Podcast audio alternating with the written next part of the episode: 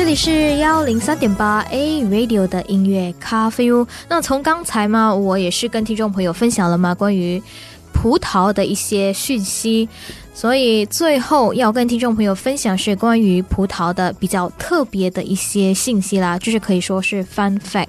那要接下来要分享的是有五个。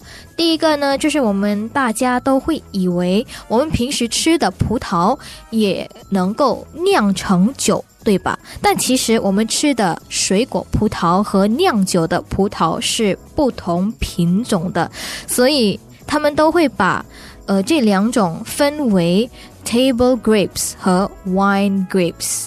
那我们平时会吃到的葡萄，它的颗粒呢其实是会比较大，然后呢它的皮是会比较薄的，果汁是会比较多，那味道。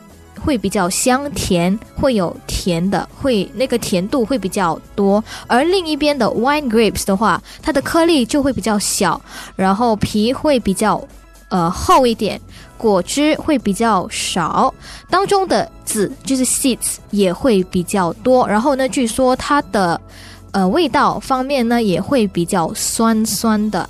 然后第二个，您知道吗？世界上是有将近于八千多种的葡萄是已经被我们科学家所认知的，呃，不同类就是不同种类的这个葡萄了，包括有水果葡萄和酿酒的葡萄。第三就是酿酒最需要的一种材料其实是什么呢？应该就是酵呃酵母吧，就是这个 yeast。那据说葡萄皮当中就带有。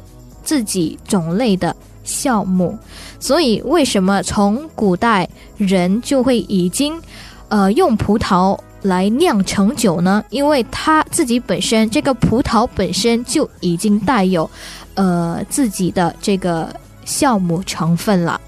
第四就是葡萄当中含有的维生素 C 的。含量它的成分还蛮高的，那每天如果可以吃一份的葡萄，一份的葡萄大概就是十六颗粒，就能够补充我们身体里面百分之二十七的维生素 C 了。最后一个就是要说到，您知道为什么葡萄酒的这个价格会比较高吗？就会比较贵吗？